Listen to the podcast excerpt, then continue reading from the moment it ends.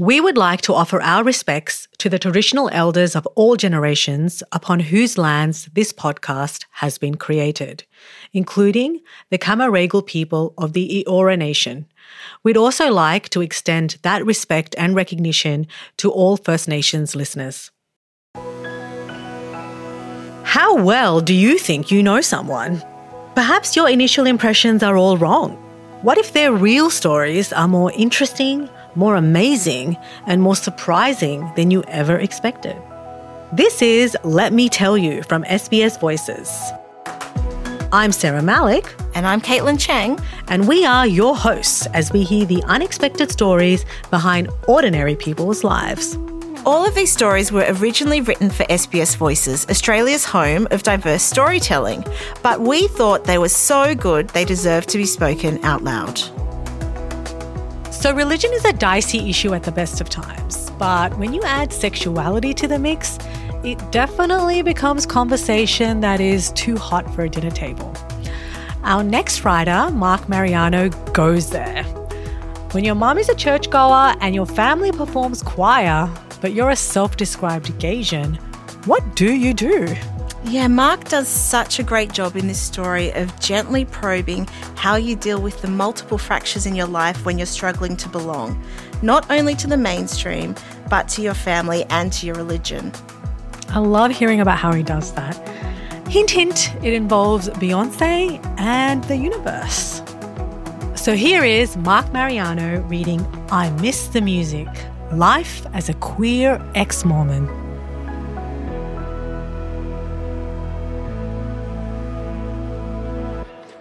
Always comes as a shock when I tell people I was born and raised Mormon.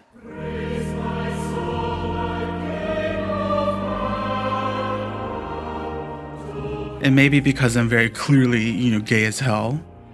My voice twangs upwards and I sway when I walk.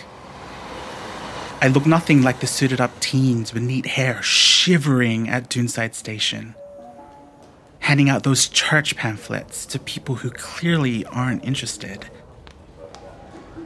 I left the church a decade ago at 14.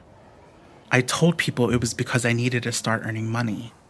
In all fairness, Sunday rates were at their prime at the time, but it was much deeper than that.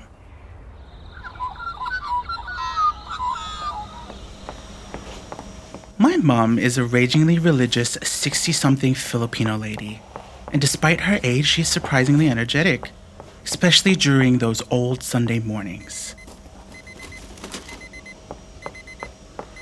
She'd shake me and my four siblings awake, her voice booming a hymn I've probably heard a million times in my life.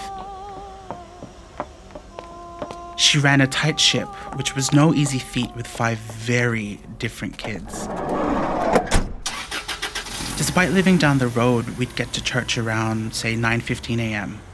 Sacrament started at 9. That's Filipino time for you.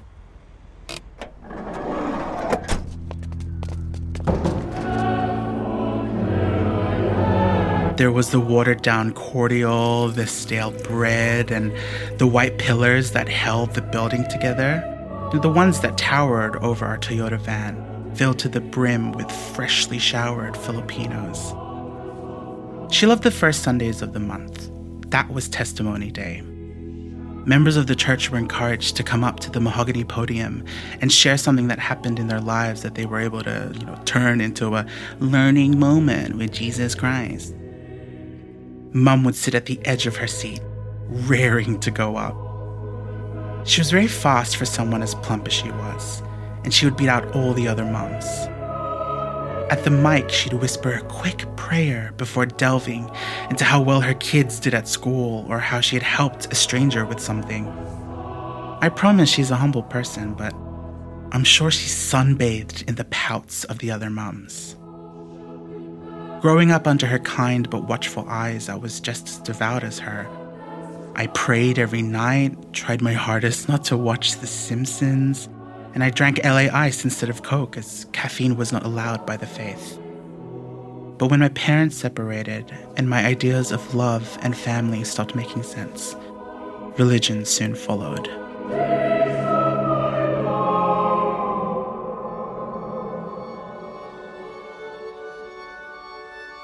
I felt strange about black people not being allowed in the church before 1978.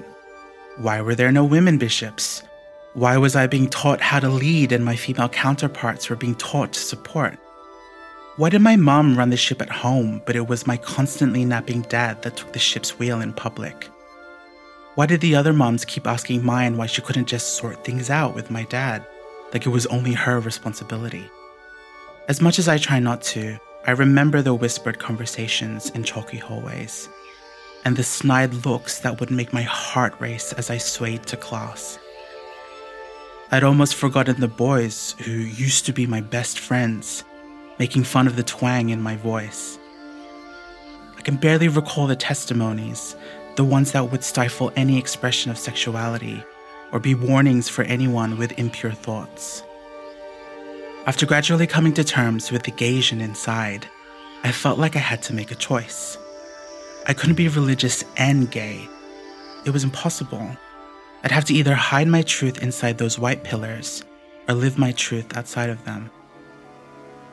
Despite leaving the church, there's parts of me that bristles at anti Mormon prejudice. Other parts of me carry Mormonism wherever I go. You know, like my love for my family and my distaste for coffee because of the church, I very much believe in a higher power, but they're just not white or chiseled or bearded or in linen robes. Some days it's Beyonce, other days it's my mom.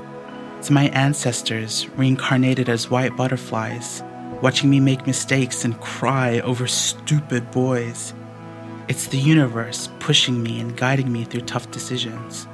There are things that I gladly left behind in those chalky walkways. You know, I stopped folding my arms in prayer, begging for someone to make me straight. My Bible holder, now frayed, sits alone somewhere in an old cupboard, but I do miss the music. I miss the smell of the tattered green hymn books and harmonizing with my family during Christmas. I miss the rivalry my sister had with the other choir leader. I miss the other teen brown friends I made who shared my feelings of rebellion and belonging. I might take my mom up on one of her many offers to join her at Sacrament. I've heard things have changed, but that's up to me, and perhaps Beyonce. I'll set an alarm and pick mom up, and I'll drive my Toyota sedan, and maybe we'll make it on time.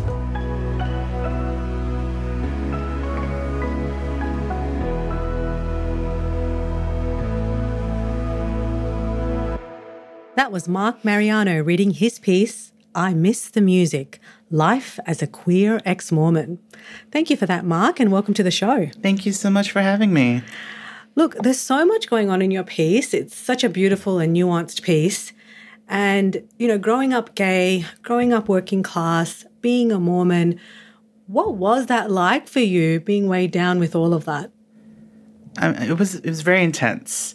Um, I think as a kid, we don't usually notice these things, or we're not very conscious of the world. Um, but like I mentioned in the piece, you know, my my parents separated when I was a young teen, and it was sort of felt like my whole world had fallen apart. And you know, you you learn a lot about yourself. You you sort of define your life and your identity during this time. It is such a pivotal time. And so that was really it was a big shock for me. And it was a big sort of like reset, I guess, in the grand scheme of things like who am I? Who do I want to be? What type of person do I want to be? You know, am I going to be okay from here on in? So that confusion and that that sort of just ambiguity in that stage of my life, at that stage of my life, was was a little heartbreaking. And um, but I'm doing what I can as an adult to be kind to the younger version of myself um, that needed that you know, affection and love. Yeah, I love that. You know, uh, there was a journalist who once asked James Baldwin if being um, poor, black, and gay made him feel disadvantaged mm. as a young writer. And he said, No, I thought I had hit the jackpot. it was so outrageous. I had to find a way to use it.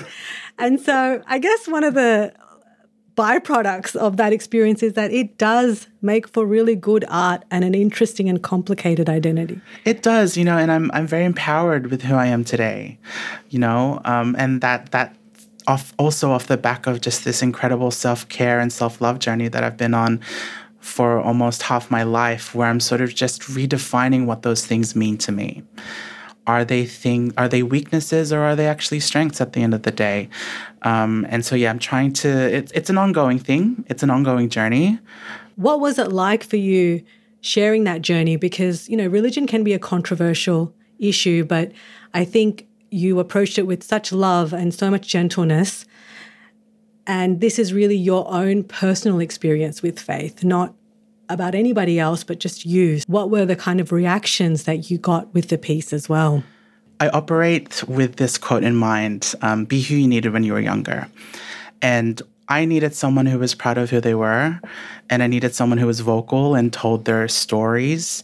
Um, and so that's why writing this piece uh, was it was hard to sort of reprocess all of that, but it was it was important. I very much view it as as something that I had to do, and you know, and I think the younger version of myself will be very appreciative that there's people talking about these things. I'm very clearly not the only person going through this. I think being queer and being religious is a is a is a very difficult thing for some people to process. Um, and I got some of that. You know, I, I I got so many messages of support of basically just people going through the same thing, um, not being able to reconcile that those parts of their lives, being religious or having a higher power, and also being queer. Um, and so I did get a couple of messages from like former churchmates and even some from my family um, but they weren't too harsh. Like, and I'm very grateful, and it's it, and I say this with a lot of privilege, but thankfully none of it was hyper negative. None of it was aggressive. Um, if anything, sort of people came hoping to learn and to educate.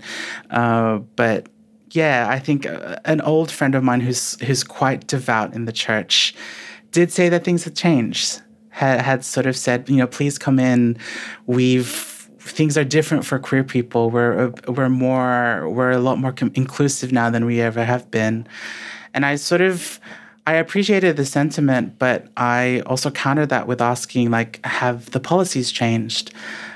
are things different with when it comes to queer members or queer parents uh, who want to be part of the church? You know, are women still not allowed to be bishops?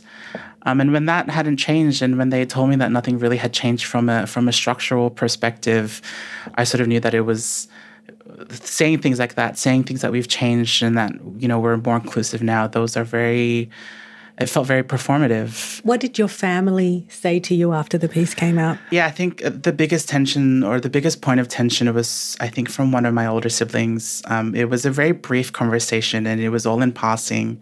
And it was talking, we were talking about queerness and how it had evolved, and especially within the church. And she had really stood her ground in saying that what I had experienced was was what I'd experienced that I'd gone through it, but not everyone goes through it like that. But, you know, I know that it comes from a place of love, and I know that um, breaking away from such rigid structures, especially like a religion or a church, can be really hard to do, and it's hard to see the other side. So, um, I think this is going to be an ongoing conversation with my family, and that's completely okay. I have the energy, I, I have the mindset, um, I didn't when I was younger, but I do now. Tell us a bit about that breaking away moment. You mentioned in the piece that your parents separated, and that was a bit of a catalyst. But was there one particular moment that made you realize that the church wasn't for you?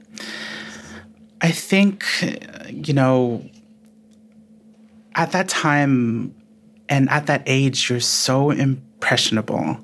Like so many things can influence how you view the world. And, you know, at the time, like my relationship with internet and social media was also blooming. Um, I think just understanding that there's this great, grand, and beautiful, diverse world outside of the one that I had grown up in was a was a really big eye opener for me. Like um, understanding other religions, other spiritualities, seeing the beautiful diversity that comes from there. It just didn't feel right. This can't just be the one single truth that I live for the rest of my life. Right. And who was the first person that you told that you were going to leave the church, and how did that conversation go? I don't think it was a single conversation. I think it was very ongoing. I think, especially around that 13 and 14 age, Um, my siblings and I, or most of my siblings and I, I'm, I'm one of five. About three or four of us started to really slowly detach from the church. We would stop coming with our mom on Sundays. We would say that we're working or we've got something with school. And those were also just the realities of our life. Like when we were old enough, we needed to start earning money. Yeah. You know, we, uh, our dad was our breadwinner for a very long time. And to help him and to best help him and our mom, especially after the separation, we had to step up. And, and so while there were a few sort of conversations around why I didn't come or like my mom would occasionally step in and say, you know, why aren't you coming with me? It was never anything that was enforced.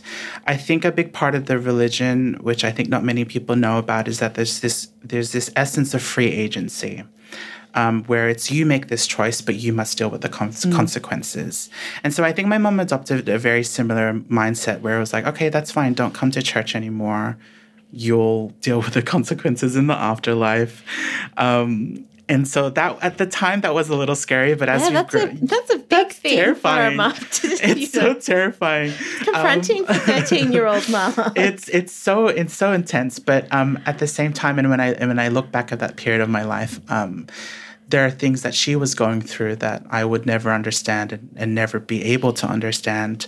Um, and so all I can do now is just look back on those times with a very open mind and understand that there were pressures there for her too. Yeah. You use humor a lot in the piece. That image of your mum kind of running up to the pulpit to, you know, give her testimony was just, I just love it so much. It was so funny. Is humor a deliberate thing on your part? In that particular moment, yes, it was it was very deliberate, but I also wanted to be quite literal. Um, I think also just in the realms of like it being a, a, part of my mom as a Mormon, but also as my mom as a Filipina woman. Like, sh- especially when it comes to our culture, we're very focused on the external. We're very focused on how we appear to other people, especially when it comes to gossip or or rumors. Um, my mom very much wanted to present us as a family and as a unit with these great contenders, with these great smart kids who get great grades. Um, and she wanted to be the first one. She wanted to let the other moms know that she's got the best kids in the world.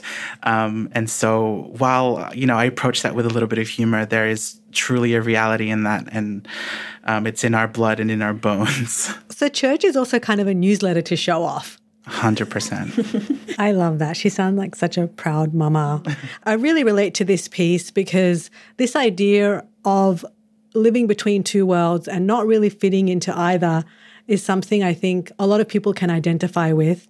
And it's so brave and courageous to leave something that you no longer feel like you fit into, particularly when there are so many beautiful associations with it still. Mm. You know, you talk about the music, the community, all of that. And that's heartbreaking to leave. Um, it's like being in exile, it's very lonely. Um, I guess, have you found a way to create your own community and also make peace with the old community? You know, I think you know, navigating this world as a queer person, I'm I'm automatically looking for my chosen family. Um, you know, it could it could sometimes be by chance, or I just meet a great friend, um, and so in forging this new version of myself or in forging this this melded and mixed version of myself i'm finding others who are also in the same boat and we can relate over these things. Um, and it's been great so far. I've made some incredible friends and connections you know and keeping in contact with some of my old church friends and friends from that time. I don't think i've i don't think i've actually ever truly said goodbye to it you know, I don't think I'll ever need to. You know, from, from in the in the grand scheme of things, I haven't technically left the church. You know, I'm still a member. I'm still in their records somewhere. It's a little annoying when when people come knocking at my door. Um, no, I'm so sorry, babes. I'm not at the church anymore. But um, it's it's like I said, it's going to be something that I'm going to continually be thinking about, and this will be a constant journey for me. You know, like Miley Cyrus said, it's about the climb, um, and you know, I, I don't think there's going to be a destination with this, and I'll do what I can in in meeting other people in in similar situations to help provide some comfort and you know show them that it's doable show them that we can break free from from the world we thought we was going to be the rest of our worlds for the rest of our lives. And that's completely okay and we're going to be alive and we're not going to burn to hell. Um, and that's all i can do on my end. What's your relationship with spirituality like now? Um, you know, ever since that, sort of since I wrote that piece, not much has changed. I think, you know, I still very much blend the different types of spiritualities and higher powers. I still, you know, I always still get a little bit emotional whenever I see a butterfly. And I know it's a bit it's a bit weird because we see butterflies all the time, but there have been moments where i am going through something or it's this big pivotal moment in my life, and I see a butterfly and I just feel this immense relief it's like this this great peace washes over me and i very much think that that's my grandparents. Um, you know to speak more about filipino culture like we are so deeply connected to the people who came before us um, and it's a big part of who we are to always acknowledge our past. Um, and so that's that's been been really interesting. And in terms of like the internet not to get too crass but like you know, consuming sexual adult content at mm. the time and, and, you know, really growing into myself as a teenager and to now as a young adult.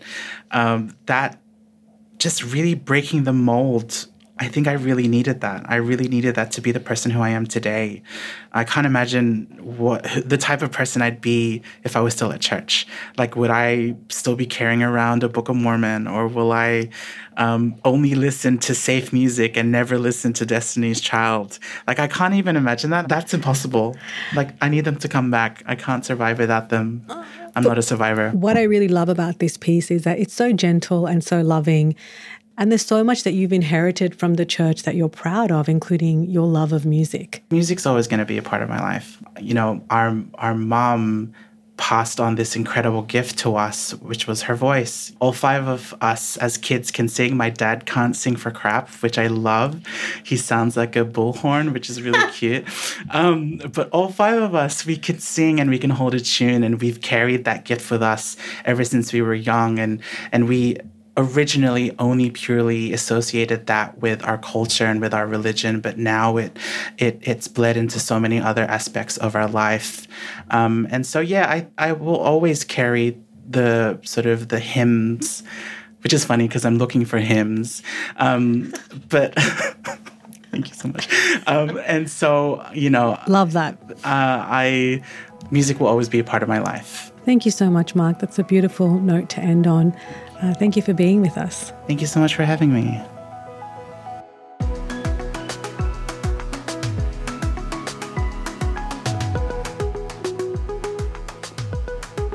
And that's it for this episode. Join us next time when we chat to writer Linda Augusto, who explores how she dealt with a family secret and embraced it as a source of celebration.